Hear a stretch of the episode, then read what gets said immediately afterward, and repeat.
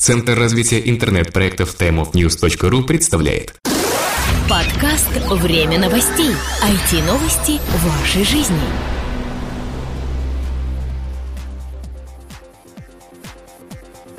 Здравствуйте, вы слушаете 116-й выпуск нашего новостного подкаста о глобальной сети интернет. И у микрофона его ведущие Влад Филатов и Сергей Болесов. За окном холод, мороз, ну а мы постараемся за эти 15 минут немножко отогреть вас своими мыслями и новостями о глобальной сети.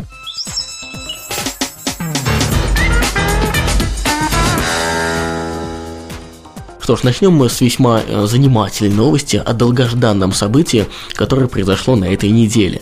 Facebook подала заявку на IPO. Социальная сеть Facebook в среду, 1 февраля, подала заявку на первичное размещение акций. Как сообщает агентство France Press, предполагается, что IPO состоится уже этой весной. А в ходе первичного размещения, говорится в документах, направленных в комиссию по ценным бумагам и биржам, компания намерена привлечь $5 миллиардов.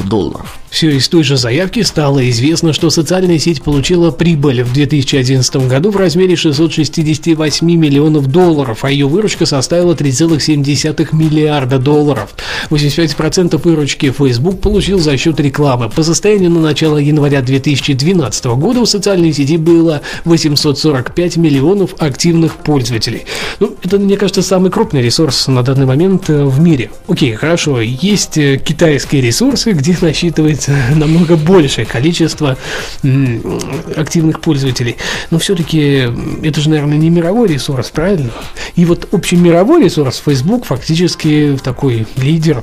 Да, и именно если Facebook удастся достичь поставленной цели, то ее IPO станет крупнейшим в истории всех интернет-компаний в мире. Это задаст, наверное, все-таки определенную планку и для общемировых известных компаний, и для российских в том числе. Ну и самое главное то, что подобное решение вызвало огромный интерес со стороны всех, кому не лень. В тех же социальных сетях все активно обсуждали, говорили, что нафиг это нужно. А все ведь просто. Марк Цукерберг решил стать еще богаче. Ну, в принципе, ты прав. Он еще в 2011 году говорил о том, что после того, как социальная сеть выйдет на биржу, они будут всеми силами стремиться войти в число голубых фишек. Это, напомню, акции наиболее крупных и ликвидных и самых надежных компаний со стабильными показателями для покупки. То есть наверняка он будет стремиться делать все возможное, чтобы войти именно в это число. Ну и стать еще богаче. Да. Ну и кроме этого, на этой неделе стало известно, что Facebook запустит рекламу на мобильных устройствах. Компания собирается получить еще один источник прибыли. Как указывают западные издания, в заявке на IPO Facebook отмечала, что больше половины аудитории сервиса пользуется им с мобильных устройств. Таким образом, они найдут еще один источник дохода, а вот если они его не найдут, то это вполне может сказаться негативно на последующих прибылях. Смотри, логично? Да, вполне логично. Да, и мы, походу, увидим еще рекламы снова, теперь уже и на мобильных гаджетах. Ну, что поделаешь. Одним из рассматриваемых вариантов является размещение в мобильных версиях сервиса новостей спонсоров, представляющих из себя записи о действиях виртуальных друзей пользователя на странице рекламодателя. В обычной версии Facebook новости спонсоров появились, напомню, еще год назад. Не знаю, мне кажется, нереальных доходов это не принесет, а вот обычная реклама и смогла бы, конечно, окупить все, что только можно. Ну, Facebook обычно ведь как к обычной рекламе не особо имеет какое-то отношение, они стараются обойти этот момент. Вот Дуров, он молодец. Он берет и просто пихает баннеры в свою социальную сеть. Но заметь, не особо заморачивается. Заметь, вот ВКонтакте можно назвать тоже, знаешь, такой интеллигентной все-таки компанией в отношении рекламы. Эти баннеры каких-то огромных размеров. Да, но зато, вот, например, я последние 2 дня натыкаюсь на баннер, который рассказывает о таблетках для повышения и улучшения эрекции. Ну, это уже другой вопрос. Да, и качество этой... Почему тебе подсунули тут рекламу? Не знаю, абсолютно. Вроде ничего такого и не писал, и не хотел даже читать-то. Ну, так. Ладно, если уж мы заговорили о глобальных мировых таких социальных сетях, не можем не упомянуть об очередном рекорде, который относится к социальной сети Твиттер. Во время матча за суперкубок по американскому футболу был установлен абсолютный рекорд в Твиттере по числу сообщений в секунду, сообщает агентство все тоже France Press. По данным сервиса микроблогов, в последние 3 минуты Супербоул пользователи Твиттера опубликовали в среднем 10 тысяч сообщений в секунду, посвященных матчу. Во время выступления Мадонны в перерыве матча пользователи в среднем оставляли 8 тысяч сообщений в секунду. Это нереальные какие-то цифры. Нереальные. Но мы видим, что Мадонна это так. Главное матч. Да, да. Главное то, что люди действительно болели за свои любимые команды. Это реально круто. Ну, кстати, давай напомним, да, что Супербоул — это главное спортивное событие года в США. Трансляция матча собирает у экранов огромную аудиторию. Стоимость показа рекламы во время матча в 2012 году составляла около $3,5 миллиона за 30-секундный ролик. Так что вполне понятно, почему люди столько писали. То как почему, да. Ну, а я, в свою очередь, отмечу, что предыдущий абсолютный рекорд был установлен не так давно. В прошлом году, когда певица Beyonce появилась на церемонии MTV Video Music Awards с явными признаками беременности. Тогда в секунду в среднем появлялось 8800 тысяч сообщений о беременности певицы. Ну вот смотри, в итоге, да, все копаются в нижнем белье звезд и смотрят футбол. Логично. Да.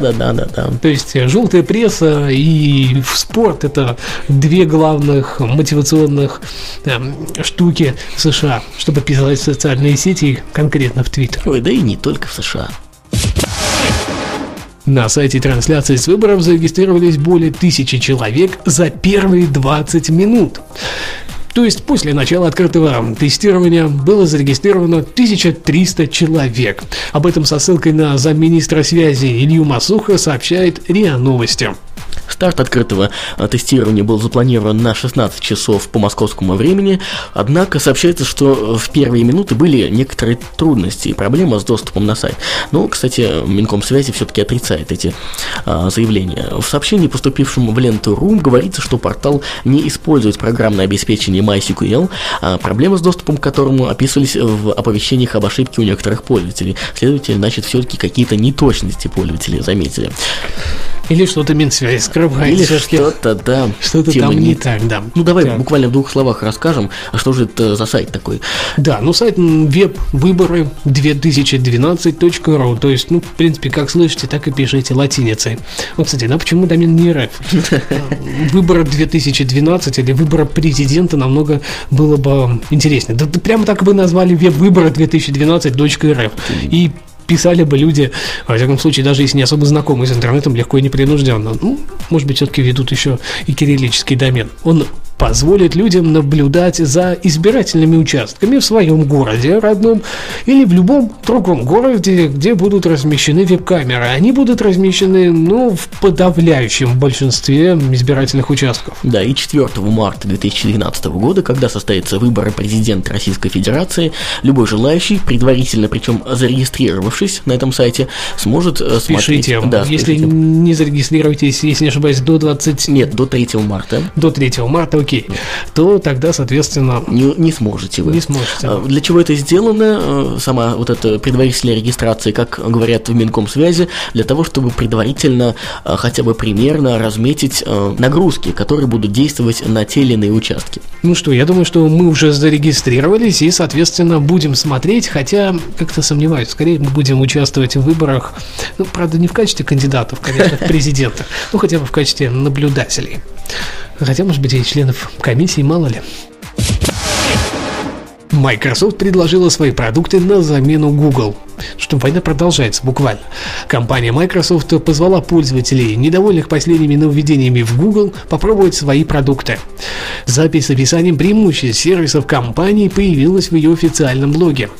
В конце января Google объявил, что с 1 марта объединит политику конфиденциальности разных сервисов в один документ. Он будет содержать пункт, позволяющий корпорации использовать данные, предоставленные пользователям одному сервису в других своих продуктах. Для тех, кто остался недоволен этими нововведениями, Microsoft поспешила вот так вот: мы такие добрые, белые, пушистые, давайте вот у нас есть альтернатива. И она описала преимущества своих продуктов так, чтобы пользователи все-таки перешли к ним, хотя бы попробовать. Так, почтовый сервис Hotmail и облачный пакет офисных приложений приложению Office 365 не использует содержимое писем и документов для подбора рекламных объявлений, в отличие от того, как будет все действовать с марта в Google. Также Microsoft предлагает обратить внимание на свой поисковик Bing и браузер Internet Explorer, наверное, в качестве альтернативы поиску Google и браузеру Google Chrome.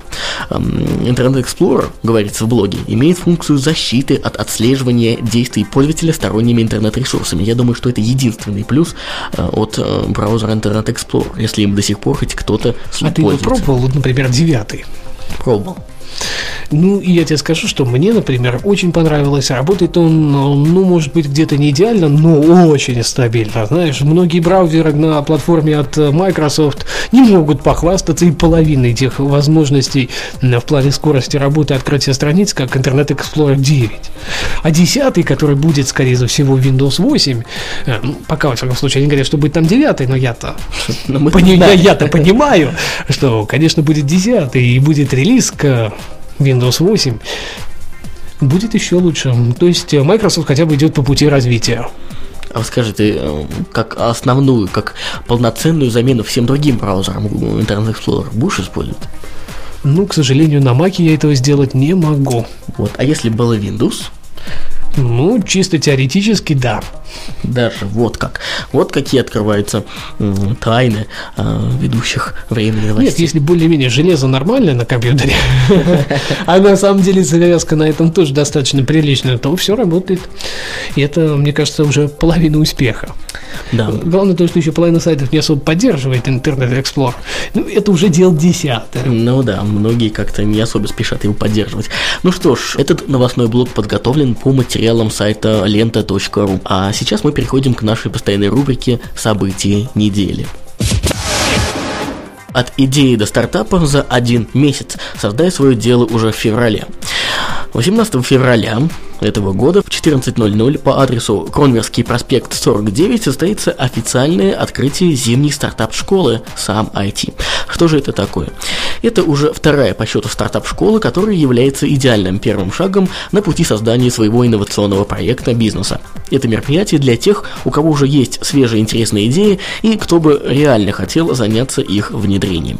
С 20 февраля по 13 марта СамАйТи предоставит всем желающим полностью оборудованное помещение для работы, помощь экспертов, стартап-акселератора Idea Machine, ежедневные семинары и мастер-классы и возможность представить свой проект перед инвесторами. Более подробную информацию об этом мероприятии вы найдете на официальном сайте, а ссылку на него вы найдете в шоу-нотах к этому выпуску. Рейтинг Рунета 2011. Стартовало народное голосование. 7 февраля 2012 года начался первый этап конкурса «Рейтинг Рунета 2011», в ходе которого путем народного голосования будут отобраны лучшие сайты. Голосование продлится до 10 апреля 2012 года. Конкурс сайтов «Рейтинг Рунета» проходит во второй раз и уже успел стать заметным событием в российской интернет-среде. Особенностью конкурса этого года стало значительное расширение аудитории участников. Принять участие в «Рейтинге Рунета» 2011 смогут не только профессиональные веб-разработчики, но и владельцы сайтов. На текущий момент организаторам конкурса поступило более 350 заявок по 25 различным номинациям, в числе которых СМИ, финансы, инвестиции, банки, культура, искусство, общество, интернет-магазины, флеш-сайты, промо-сайты, строительство и недвижимость и многие другие. Прием заявок открыт до 7 марта 2012 года. Окончательные результаты конкурса будут объявлены в июне 2012 года на торжественной церемонии награждения. Победители в каждой номинации получат награды и дипломы. 2 лучшим финалистам по версии генерального спонсора компании Мегаплан будут вручены специальные ценные призы. Более подробную информацию вы найдете аналогично в шоу-нотах к этому выпуску. Ну а я напомню, что мы являемся официальными информационными партнерами обоих мероприятий. Что ж, это все на этой неделе. Спасибо, что слушали, и встретимся через 7 дней. Ну а данный выпуск подготовили и провели мы Влад Филатов и Сергей Болесов. Пока-пока. Услышимся. Подкаст выходит при поддержке независимой ассоциации русскоязычных подкастеров ruspod.ru. Подкаст «Время новостей». IT-новости вашей жизни.